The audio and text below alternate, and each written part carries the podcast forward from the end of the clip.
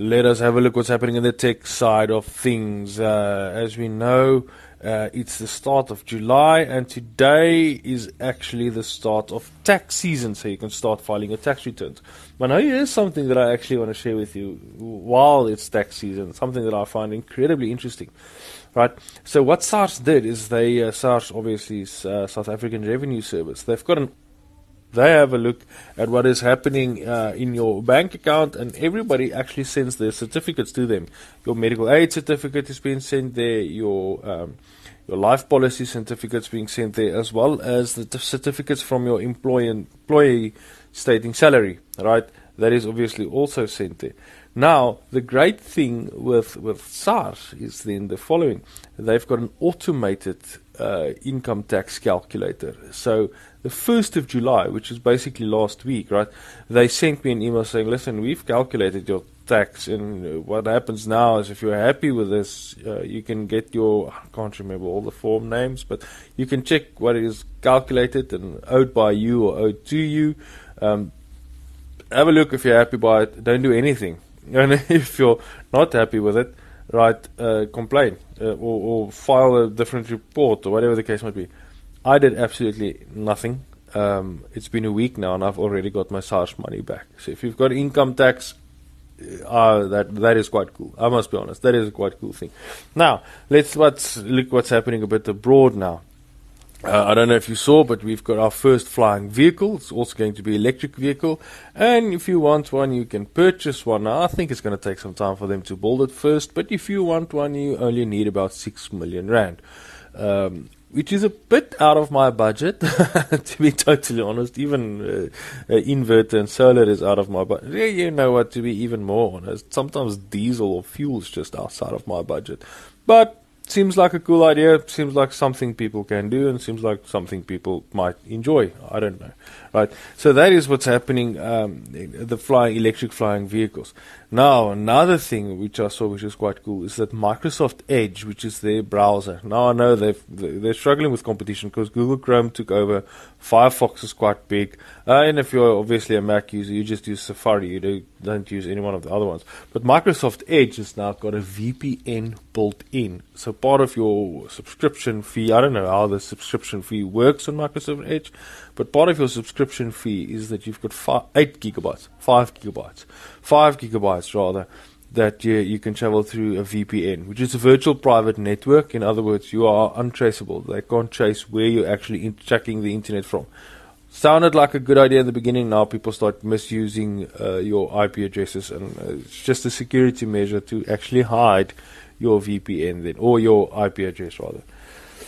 Then the last thing that I want to mention on this beautiful evening is the fact that you can now, from Netflix, will be able to access certain certain HBO programming. Netflix signed a contract with HBO, and you would be able to stream some of their things. Currently, in South Africa, HBO is only available on Showmax, but now you would be able to access HBO from Netflix. I'm not 100% sure how uh, I feel about this. I know it's seen as the best content on HBO. I don't honestly, and I and I hope you share my sentiment with this. I don't like the amount of adult-rated things. I don't like the amount of nudity in HBO shows. Uh, it's totally not necessary. Um, so, but saddened by the fact I know that they've good have good content, uh, but I'm saddened by the fact that now uh, people might stumble, or my children, when they sign into my Netflix, not that they have the password or the access code, but they might stumble onto some things that will usually not have been there. That I find that bothersome. But yeah, good for Netflix. Bad news for South Africa.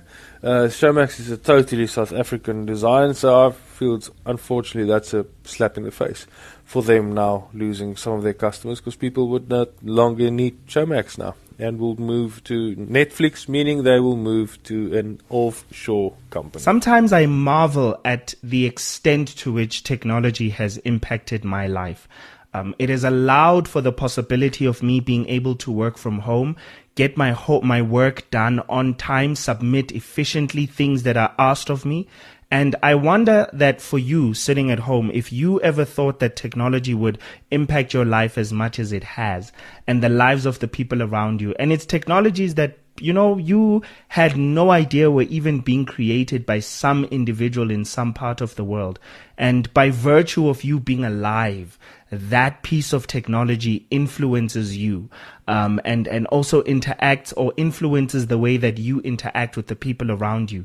Now, I'm thinking currently of the Google Pixel um, tablet, right? The, the, the the one that they recently released. Their now newer version of the Google HomePod. And a lot of people are actually questioning why Google released it and made it so expensive because they're selling it as a device that you can use as a home pod, meaning it, it assists you in the kitchen when you're cooking. You can look up recipes while you're cooking or while you're washing the dishes. You can watch content, um, and, or you can watch your favorite series or whatever the case may be. But it's, and at the same time, you can remove the tablet from the docking station, uh, which is basically the home pod or home speaker, which is actually what is so confusing because the home pod doesn't actually exist anymore, right? Because this is not a pod anymore. It's a tablet, a removable tablet that you can walk around with, drive with, charge with a cable. And then it also has a docking station that so happens to be a speaker and a charging, uh, a wireless charging uh, pad. So it, it's very, very confusing as to why Google even released this product. Mind you, the speaker in itself that comes with this whole new uh, uh, Google HomePod is not even a, a smart speaker. So I mean, I mean, I use what Google Smart, one of Google's smart speakers. So and I know how good they are. Like I, I just know how brilliant they can be, right? It's a, it's actually a home hub. I keep saying HomePod. Um, so it's a, it's a, it's a Google uh, Home Hub, and it's a smart home controller meant to, you know, every time you speak from anywhere in the room, you can tell it to tell you the weather, uh, come up, uh, tell you a recipe that you're trying to cook, or maybe open up your favorite show so you can watch it as you do whatever task that you're trying to do. Or it can just become a family tablet. And the price of this thing is insane. Like uh, here in South Africa, it goes for uh, close to, I think, 3,000 rands, which doesn't sound like much when you consider how much uh, tablet. Actually, no, no, I'm wrong. It's not. It's not three thousand rand because in America it's closer to uh, 400 US dollars, just north of 400 US dollars. Um, so here in, in South Africa, it would be somewhere around uh, eight to nine thousand. Now, imagine buying a, a, a, a speaker that so happens to be a wireless charger as well as a tablet for 8,000 rands, which doesn't sound like a lot of money considering how much tablets are these days.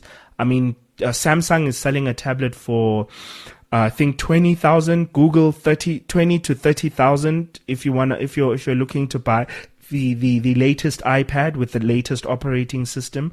Um, and, and this really makes you think as to, do they really think that these will become the exist in every single home or every single uh, uh, upper middle class home and actually make a difference in those people's lives.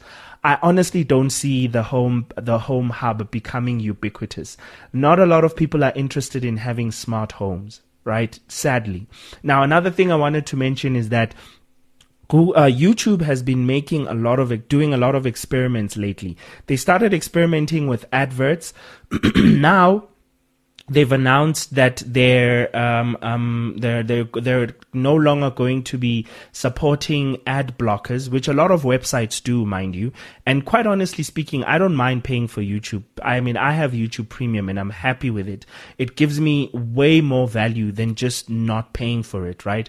Um, I'm a person who really and considering I think it's quite affordable uh, when you consider how much it costs to have like a Apple Music subscription or have a Spotify subscription, it's really really affordable. Um, and it's bundled with well, if you pay the the price for it, but it's bundled with YouTube Music, so that's pretty a good deal. That's a sweet deal. Uh, but the, now that they're experimenting with ad blockers, there's a lot of, not uh, actually having ad blockers. A lot of people are throwing slack at YouTube or at Google um, and looking at it as them trying to squeeze the last pennies out of people. But for me personally, I can understand it from a business perspective because everyone who doesn't watch an advert, believe it or not, I know that a lot of people actually don't realize this, is actually not p- paying the creators for the work that they do. And I know this is hard to fathom, but it's absolutely true that if you don't watch YouTube ads, the creator doesn't get that money. Obviously, there are many people who do play ads and some of them are unskippable if they're like three seconds long. So creators do get that money. But if you don't watch an ad, you're actually watching a creator's content at with no consequ- at no consequences, and you're not really supporting them.